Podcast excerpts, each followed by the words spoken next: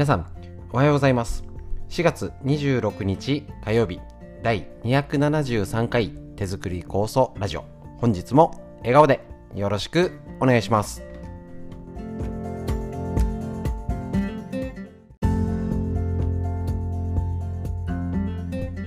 ちら手作り構想ラジオは埼玉県本庄市にあります芦沢治療院よりお届けしております。私の母親が手作り構想を始めて35年以上経ちまして北海道帯広市にあります十勝金星社川村文夫先生にご指導をいただきまして家族で構想のみ私の子供も構想のみですね。治療院ということで構想の仕込み会絶賛ねやってるもう佳境に入ってきております。だったり、えっと、酵素の、えっと、勉強会いろいろやってたんですけれどもコロナの影響でですね形を少しずつ変えながらやりますけれどもやっぱ実際にお会いするのが一番。だけどこの情報だけだったら耳から届くということでこのラジオ。ね、であの全員にお届けするっていうことではあのできないかもしれないんですけど少しでも届く方には本庄に来なくてもこうやってねあそういうね、腸内腸内細菌環境のっていうだったり東洋医学の知恵脳にいいこと一つでもねえっ、ー、とへえとかね勉強になるっていうふうにね言っていただいておりますので、えー、とぜひぜひ一緒に、えーと、気楽な気持ちで最後までお聴きくださるととっても嬉しく思いますので本日もよろしくお願いします。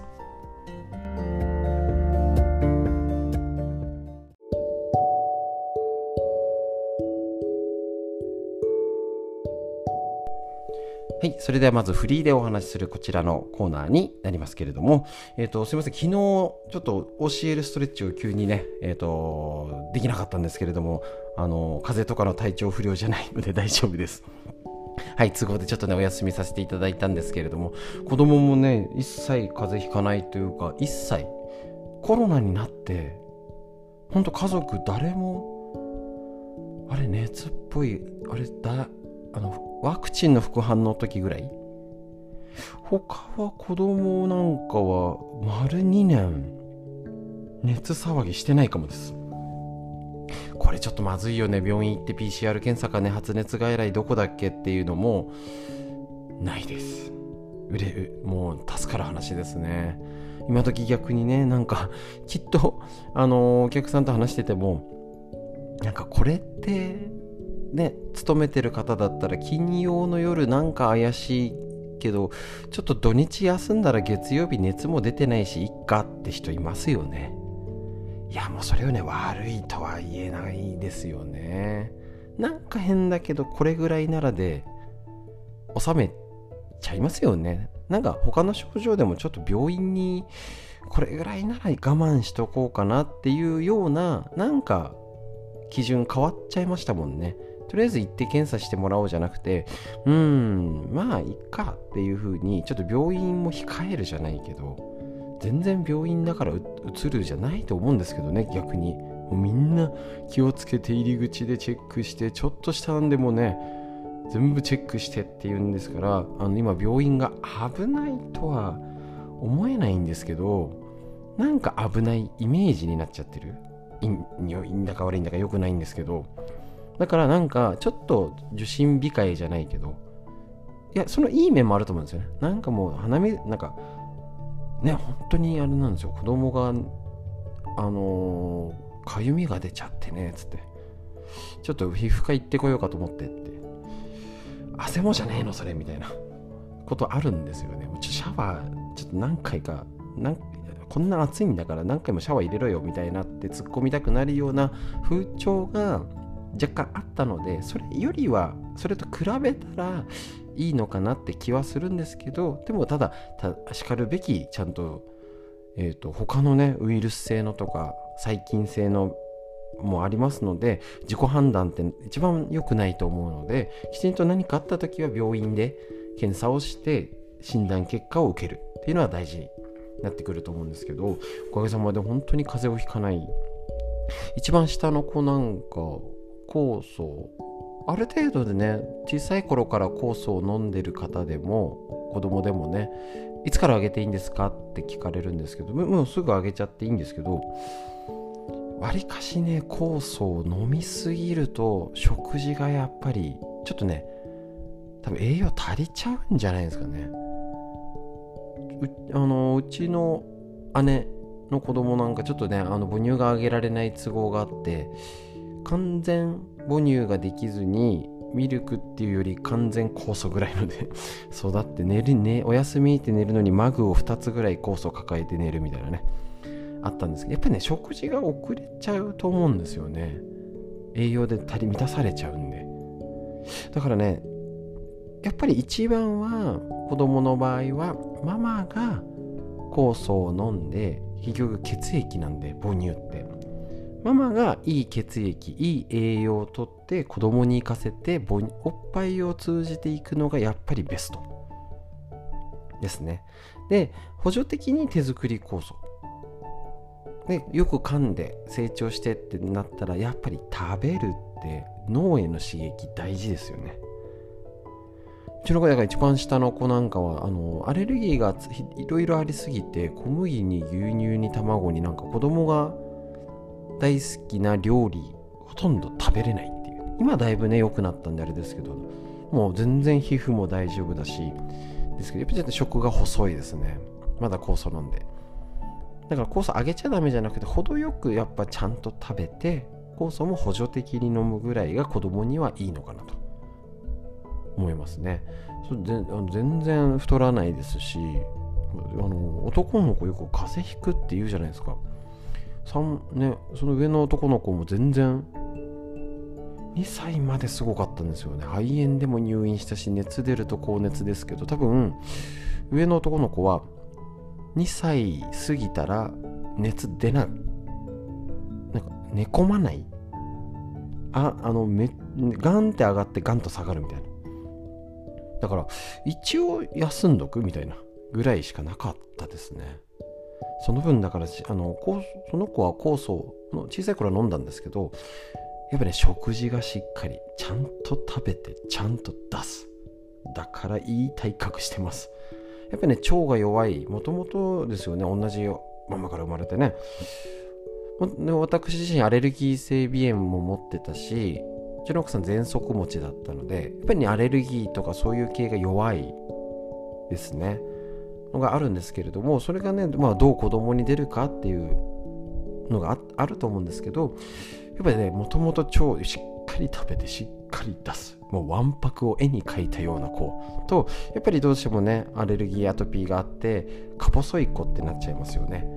そういうので体ってやっぱり腸内環境に影響してくる。すごいあると思うんですよね。これあの川村先生の本でも、えーと、手作り人類の命を救う手作り酵素川村先生の著書よりですね。春の時期なので。このなぜ免疫疾患が増えるかっていうので、えーと、一つやっぱりこれ、えーと、酵素と微生物との関係。で特にアトピー免疫疾患。アトピーの場合は痒くて皮膚がカサカサしている筋肉が硬いと。いうので共通しているのがエネルギー源である炭水化物グリコーゲンの蓄積がない。卵牛乳米大豆そばといった高タンパク源にアレルギー反応を起こす。脂肪が不足していると。いうことですね。病院だとあれは食べないこれはダメというけど栄養不足になってだから結局ね栄養失調状態が皮膚に現れる。腸が腸の状態が皮膚に出るよっていうので直の皮膚病じゃないんじゃないのと。いうことで腸を元気にする。腸内環境を傷つけられる状態がアトピーだったりいろんなアレルギーが出てくる状態じゃないかと言われております。だから今この除菌殺菌まみれになって人類史上こんなに殺菌を手にしてないしたことがない人類は他の本でもありますよね。もうね、あの腸内細菌、あの手手をきれいに、きれいきれいしすぎると、体を守ってくれるバリアである常在菌もなくなっちゃうので、あの、アレルギー疾患になりやすいよっていうのはもう結構前から言われてることですので、とにかくこの、これからアレルギーがひどくなったり、喘息とか、で、あのアレルギーに出たら分かりやすいんですけどそれが血管の中で炎症になったら糖尿病とか高血圧コレステロールとかになるのでやっぱりちょっとね体重コントロールと血圧コレステロールですね。あの血糖値。ここはねもうコロナの影響運動不足、まあ、加齢にも伴うのでちょっとね要チェックだと思います。体の中。それが、えーと、結局はがんになったり生活習慣病になるしその脳血管が弱くなった先がうつだったり地方ですね。アルツハイマーとかにもなりますので。とにかく今しっかり酵素を飲んで腸内環境良くしてこのね土曜の時期乗り越えていきましょう。今日のフリーのお話以上です。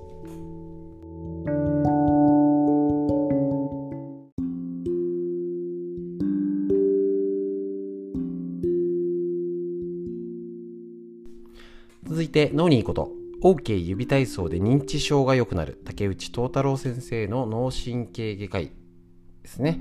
牧野出版。こちらの本よりねえーと、ご紹介しております。えーと、一応ずっともう、えーと、これをやったらいいよ、やっちゃダメだよをバーっと紹介しました。最初のやつ覚えてます？なかなか。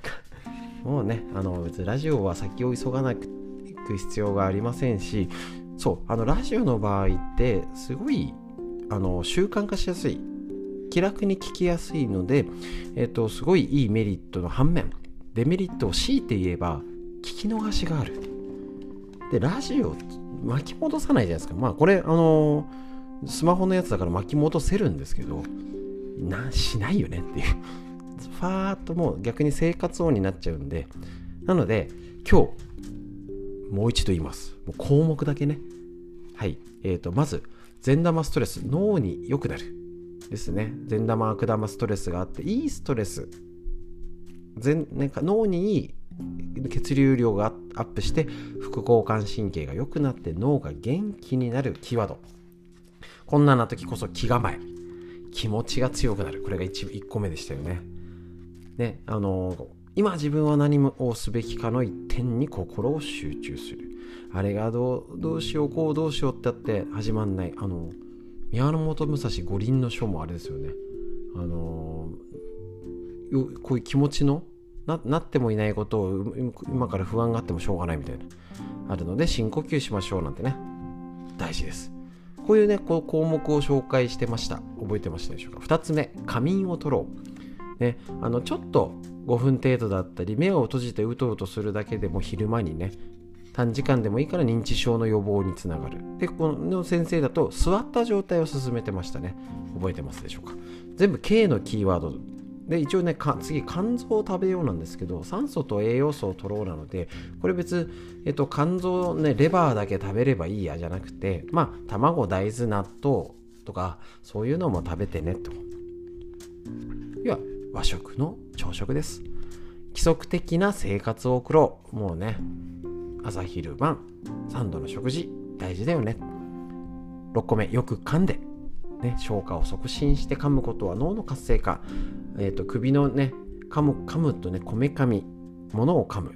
咀嚼筋。これに血管が通ってるのでよく噛めば噛むほど脳の血流アップするよね。前頭葉脳の血流が良くなると。で7個目。えっ、と気色満面。ね。笑う角には来たる。笑顔で。笑いましょう。笑顔で生活してますか？ね。作り笑いでもいいんですよ。作り笑いしすぎてもあれですけど楽しいこと考えましょう。興味を持って集中力趣味だったりなんかね日曜大工ねペットを飼う。いろいろねえっ、と興味を持ちましょう。で検査を積極的に受ける。動脈硬化の定期チェックですね。こういうので血圧とかコレステロールとか体の中の血管を確認しましょうということでした。ざーっと言いましたけど覚えてましたか？一つも科学的な最新最先端の技術がない。いきなり気構え。脳神経外科医の権威の先生が。脳を元気にするためには心の持ちようだよ。睡眠だよ。笑顔だよ。興味を持とう。仮眠しよう。ね食事。ちゃんとねよく噛もう。この基本的なことが脳にいいんだ。この確認が大事だと思います。何度も言いますよ。とりあえず大事なことだけざーっとおさらいしてみました。絶対にあメモしといてくださいもう。貼っときましょう。全部。もう一度聞き直してください。書いて貼りましょう。脳のいいこと以上です。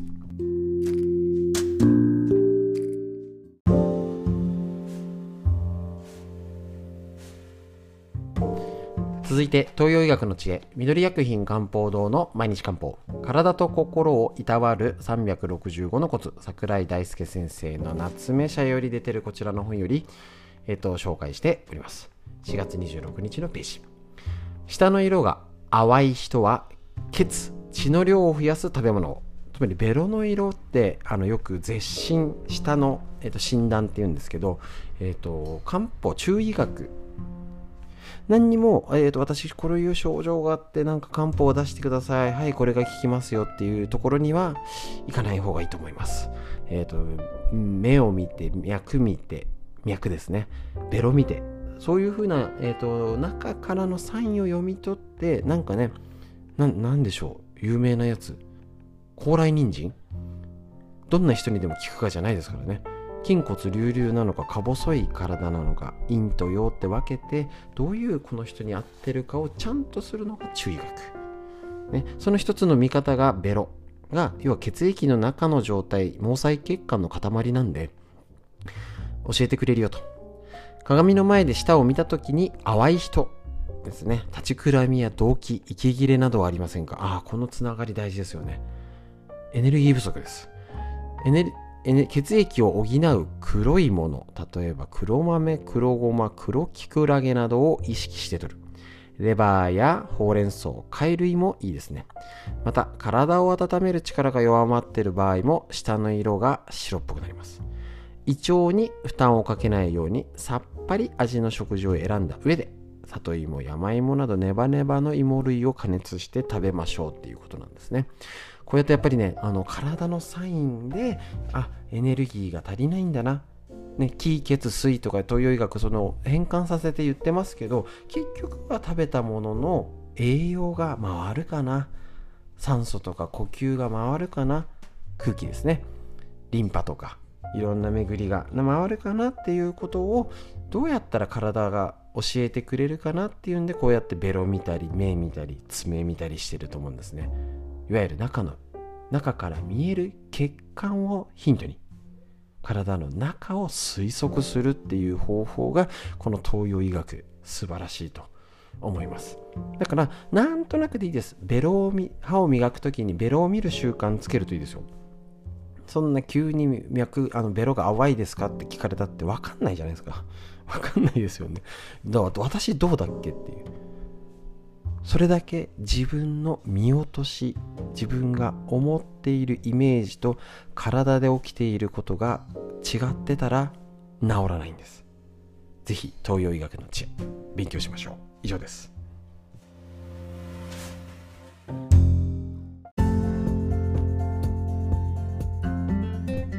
はい、それでは最後にですね、お聞きくださいましてですね、深呼吸です。本当にやっぱり何しても深呼吸大事。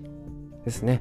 ここにね、えっ、ー、と、なんかニュース見て嫌だなってのもありますけど、しっかり深呼吸して、上を向いて、笑顔でいきましょう。はい、肩回して、ぐるぐるぐる回して、空を見上げ、上を見上げるんですよ。息吸って、吐いて、はい、しっかり息吸って、吐いて、素敵な一日が始まりました。皆さんにとってより良い一日になりますように、今日も最後までお聴きくださいまして、ありがとうございました。